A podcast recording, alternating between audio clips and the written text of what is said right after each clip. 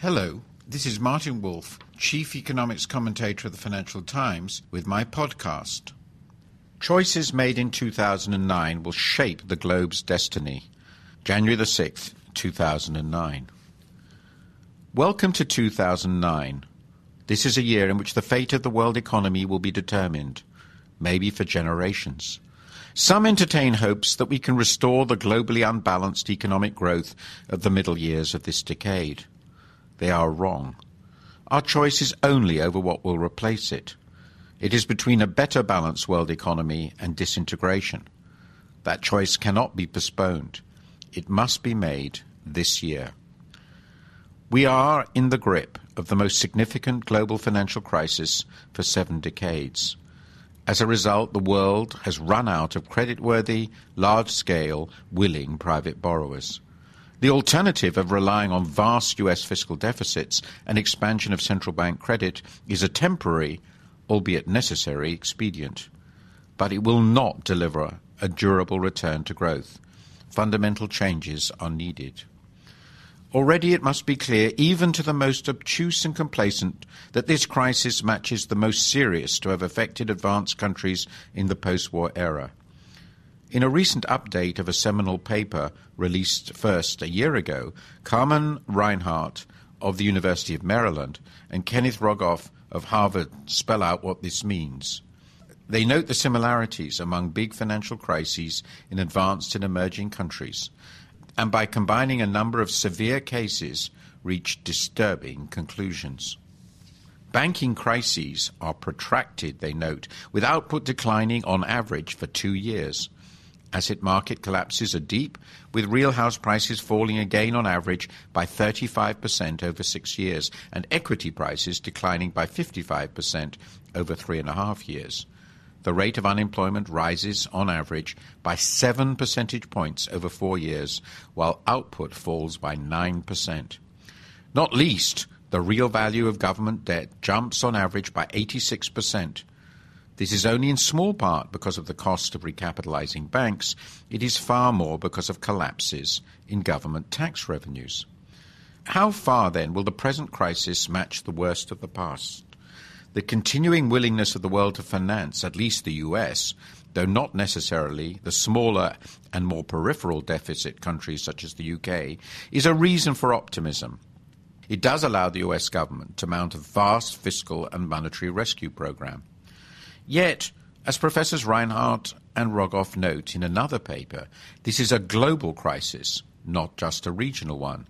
It has reminded us that the US is still, for good or ill, the core of the world economy.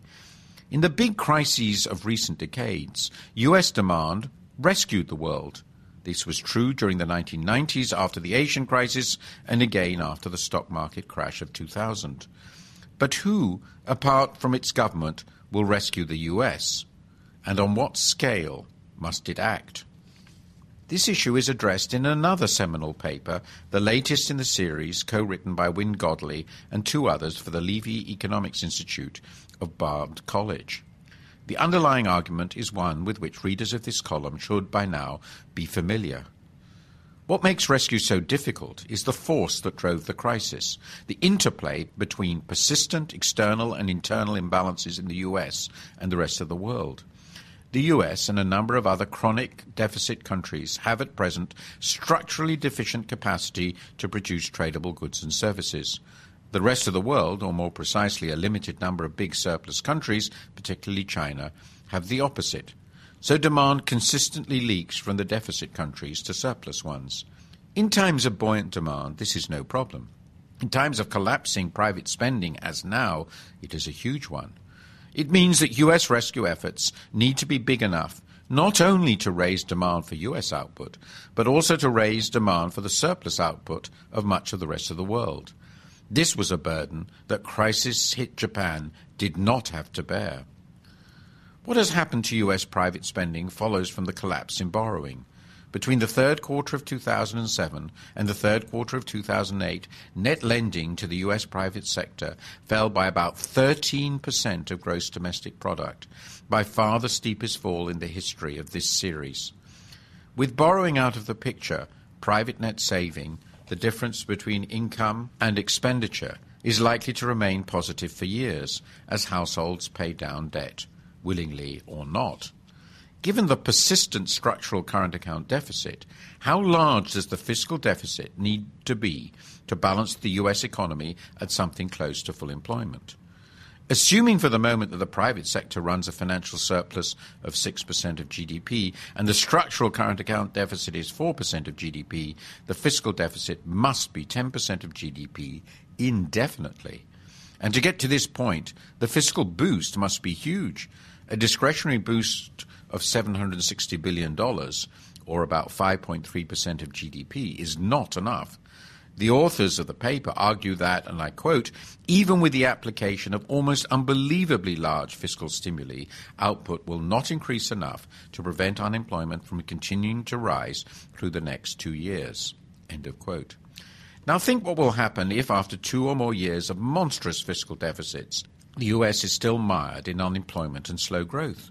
People will surely ask why the country is exporting so much of its demand to sustain jobs abroad they will want their demand back. The last time this sort of thing happened, in the 1930s, the outcome was a devastating round of beggar my neighbor devaluations plus protectionism. Can we be confident we can avoid such dangers? On the contrary, the danger is extreme. Once the integration of the world economy starts to reverse and unemployment soars, the demons of our past, above all nationalism, will return. Achievements of decades may collapse almost overnight. Yet we have a golden opportunity to turn away from such a disastrous course. We do know better now. The US has, in Barack Obama, a president with vast political capital. His administration is determined to do whatever it can. But the US is not strong enough to rescue the world economy on its own. It needs helpers, particularly in the surplus countries. The US and a few other advanced countries can no longer absorb the world's surpluses of savings and goods. This crisis is the proof. The world has changed, and so must policy. It must change now. This podcast is available at www.ft.com